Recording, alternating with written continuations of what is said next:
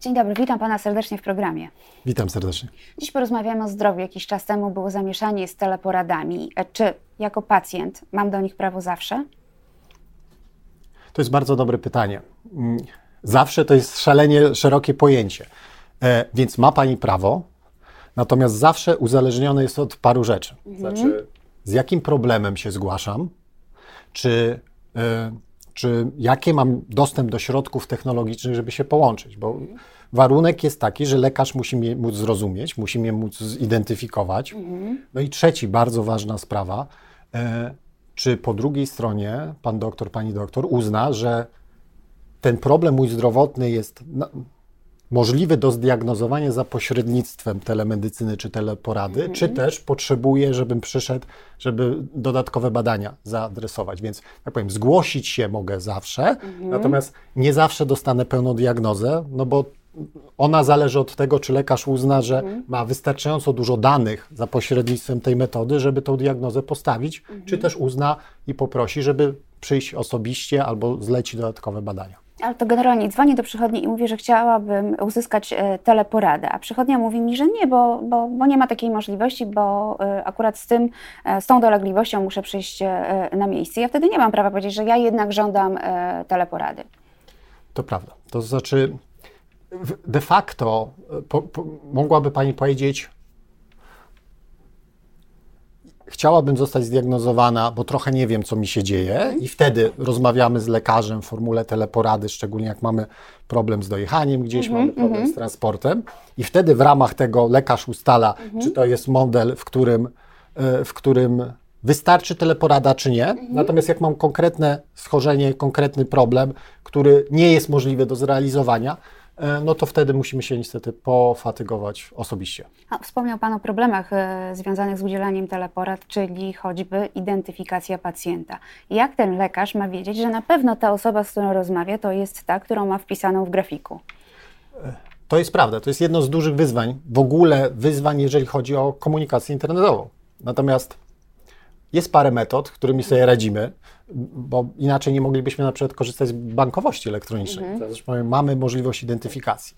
E, pokazanie dowodu, mhm. szczególnie jak mamy mhm. mamy wizję. Mamy mhm. wizję. Mhm. To jest bardzo takie praktyczne, tak? I wtedy widzę mam albo e, zażądanie podania numeru PESEL, tak? Na przykład, albo zarejestrowanie się przez indywidualne konto pacjenta. Mhm. E, mamy też oczywiście E, podpisy biometryczne, parę innych rzeczy. Natomiast najbardziej pragmatycznym elementem jest, jeżeli mamy wizję i dostęp do wizji, to pokazanie dowodu. Jeżeli nie mamy, no to imię, nazwisko, PESEL, numer yy, i to powinno wystarczyć do identyfikacji. No bo tak samo w, w, tym samym zakresie, jak ja idę do lekarza fizycznie, mhm. to też podaję numer, nazwisko, PESEL, mhm. ale też nie jest tak, że ktoś przygląda się dowodowi i patrzy, czy to ja, to naprawdę ja. A mogę podczas takiej teleporady dostać zwolnienie lekarskie? Znowu, tak, co do zasady tak, natomiast mhm. jest bardzo dobre pytanie. Zależy od tego, czy choroba, którą zdiagnozuje lekarz albo schorzenie, może być zdiagnozowane w formule zdalnej. Mhm. Co do zasady jest to możliwe, natomiast nie wszystkie zwolnienia i nie wszystkie choroby mogą być tak e, diagnozowane. Mhm. Ale to jest świetne pytanie, bo myśmy mieli ostatnio dosyć duże zamieszanie albo kontrolę z punktu mhm. widzenia ZUS-u, który zaczął przyglądać się zwolnieniu. Mhm. I, no i człowiek się może zastanowić, czy w wyniku tego, że się ZUS temu przygląda, to znaczy, że w ogóle nie można, że można w jakichś warunkach.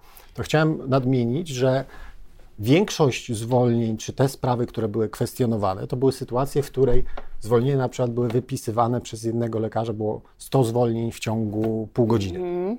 I to, to budziło już podejrzenia, no bo rzeczywiście no bo, trudno, trudno w tak krótkim czasie tyle zwolnień wypisać. Dokładnie. E, ale w tym kontekście e, to nie sam fakt, że można telemedycznie ustalić zwolnienie, e, jest problemem, mhm. tylko to, czy ktoś wypełnia właściwie swoje obowiązki po stronie mhm. lekarza w zakresie diagnozy. To powinniśmy traktować moim zdaniem telemedycynę, teleporadę, możliwość e-zwolnień, elektronicznych zwolnień, e, jak narzędzie mhm. medyczne, tak samo jak stetoskop. Tak powiem, nie, nie, zakazujemy stetoskopów tylko dlatego, że ktoś na przykład nas źle osłucha albo nie osłuchał. Mhm. Więc tutaj bardziej bym się skupił na tym, czy wszystkie etapy właściwego standardu udzielenia tej, tego świadczenia zostały przeprowadzone. I wtedy, jeżeli lekarz uzna, że to jest diagnoza jest wystarczająca, absolutnie może wystawić y, zwolnienie za pośrednictwem teleporady. Mhm, to jeszcze pozostańmy w temacie, e, w temacie zdrowia. Niedawno podróżniczka Beata Pawlikowska na swoim kanale na YouTubie opublikowała filmik, e, e, w którym przekonuje, że leki na depresję nie działają, wręcz są szkodliwe. Pamiętam w czasie pandemii piosenkarka Edyta Górniak mówiła, że nie będzie się szczepiła. No, ludzie to oglądają, słuchają i sugerują się jednak, bo są to znane osoby, to może my też nie powinniśmy się szczepić albo przyjmować takich leków. E, jest w ogóle sens e, walczyć z takimi no, fake newsami, chyba można tak to nazwać. To jest bardzo dobre pytanie. Czy jest sens? Myślę, że w jakimś zakresie, bo mamy dużo informacji o fake newsach, o tak zwanym misinformation. Mhm.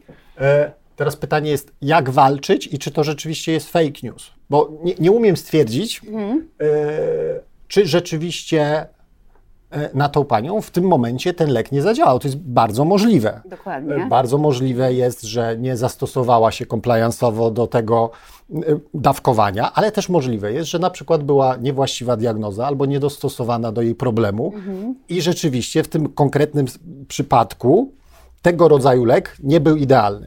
Natomiast byłbym ostrożny przed wyciąganiem wniosków, e, które są charakteru generalnego, szczególnie jak, jak nie jesteśmy specjalistą medycyny, mhm. który mówi, skoro dla mnie coś dla mnie nie zadziałało, no to nie działa w ogóle dla nikogo.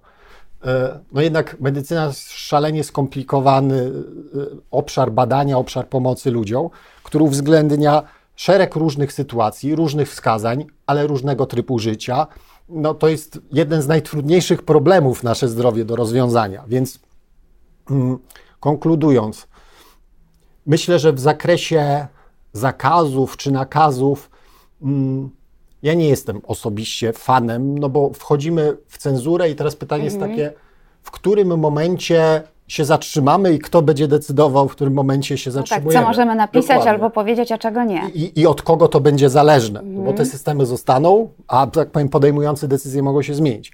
Więc co ja bym zrobił w tym, w tym momencie? Pewnie bym sprawdził, czy ta wypowiedź y, jest osobistą wypowiedzią, czy być może jest y, nie, nie, stawiam tej tezy, bo nie znam sytuacji, mhm. ale jest. Poparta e, jakimiś badaniami na przykład. Po pierwsze tak? badaniami, ale być może po, poparta jakimś zleceniem, mhm. tak? czyli ewentualnym sponsoringiem albo mhm. kwestiami relacji. Jeśli jest, występuje relacja, no to czy coś chwalę, czy mówię, że coś jest nie tak, ale jeżeli występuje jakaś relacja finansowa, sponsoring, to absolutnie tu mamy wymóg tego, żeby to zostało ogłoszone, żeby słuchacze czy ogl wiedzieli. oglądający wiedzieli, no bo to jednak wpływa, na, nawet jeśli ktoś jest super obiektywny, to pozwólmy oglądającym podjąć decyzję, mhm. y, czy pomimo tej relacji ja uznaję, że jesteś obiektywny, czy nie. Więc to, to na pewno do, do, mhm.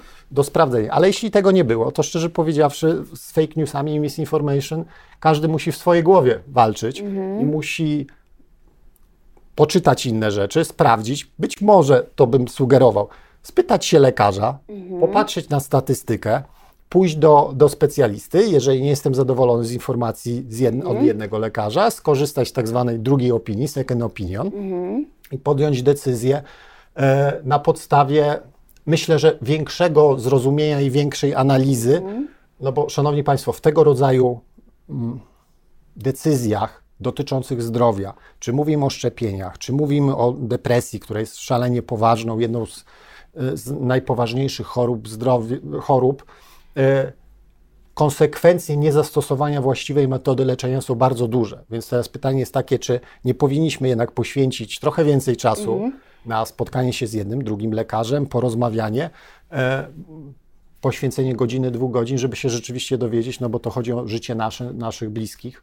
Spodziewam się, spodziewam się, że w takiej sytuacji rzeczywiście poświęcimy dużo czasu, my Polacy, statystyczny Polak poświęci dużo czasu na szukanie informacji w internecie mhm. i będzie się doszukiwał na kolejnych stronach e, i, i, czytał, a kolejne osoby będą stawiały diagnozę, że tak, na pewno masz depresję, bo mhm. to chyba taka nasza, nie wiem, narodowa przypadłość. Zamiast do lekarza, to do internetu. Trochę tak, nie wiem, czy tylko nasza, bo jak pani popatrzy na to, co się dzieje na świecie, no to mhm. powiem, e, bierzemy ankiety na jakichś tam stronach, powiedzmy sobie szczerze, jedyną wartość tej strony to są reklamy. Żeby były reklamy, to musi być ruch. No więc mamy, mamy ankiety, z którymi wychodzi, jest, mam zdiagnozowaną depresję, mam zdiagnozowaną to, mamy fora, w których ludzie radzą. Czasami za pieniądze, czasami obiektywnie. Natomiast to takie korzystanie z Google'a w celu diagnozy, y, to jest, y, myślę, że to, to, to jest objaw y, dzisiejszego świata, w którym bardzo dużą ilość informacji konsumujemy za pośrednictwem naszego iPhone'a.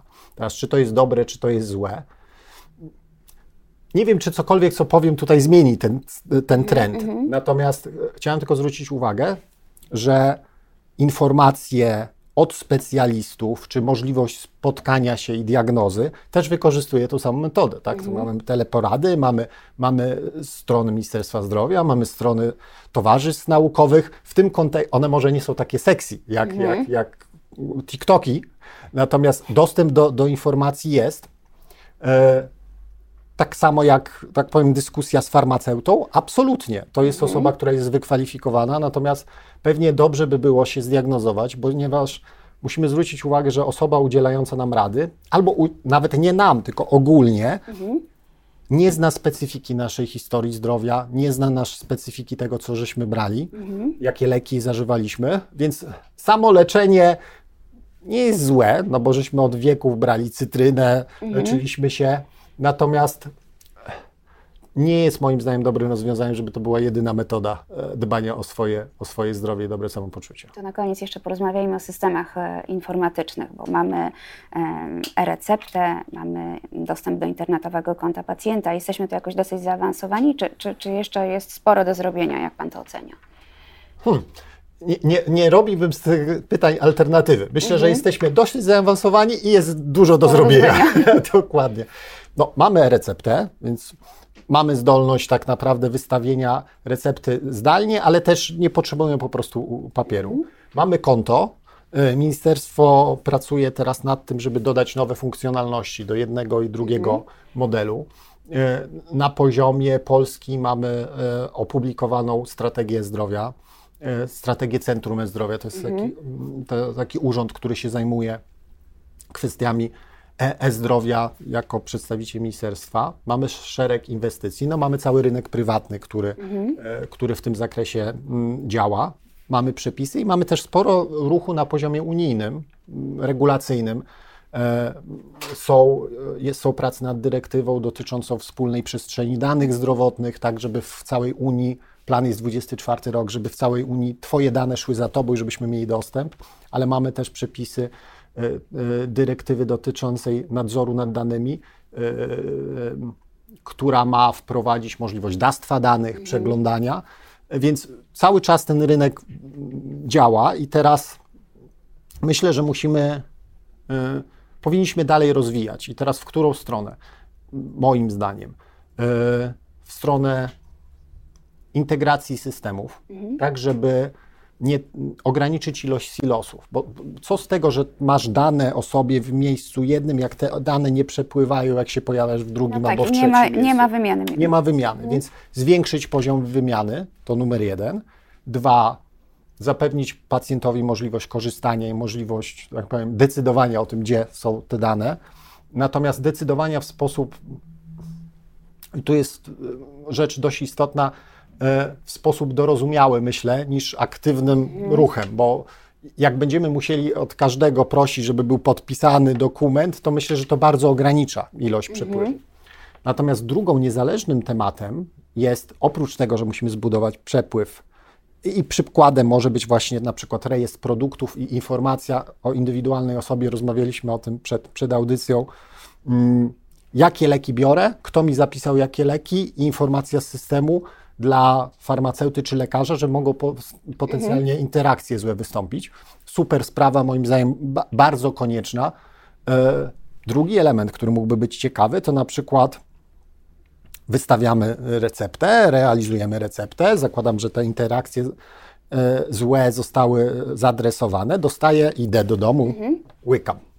E, I z systemu mogę mieć informację idealnie, jakby miał aplikację, na której bym powiedział, czy wziąłem. Rozmarzył się Pan, widzę. Dokładnie. E, za dużo, rozumiem. E, natomiast informacja dotycząca tego, czy na przykład lek został wykupiony, która e, mogłaby być spokojnie do lekarza pierwszego kontaktu przesyłana, żeby on się mógł zająć pacjentem. Więc e, konkludując, sporo do zrobienia, integracja systemów, ale też fajne wykorzystanie tych takich, tak mówi się o tym jako dane drugiego użytku, secondary use data, anonimizacja sensowna i używanie ich na, dla badań naukowych. Moim zdaniem to jest rzecz, która nam wszystkim pomoże, no bo z tych badań leki się biorą. No, bardzo ciekawie to wszystko brzmi i mam nadzieję, że przyszłość pokaże, że tak się stanie. Dziś serdecznie dziękuję za rozmowę. Moim gościem był Michał Czarnuch, partner w DZP. Dziękuję Państwu. Dziękuję ślicznie.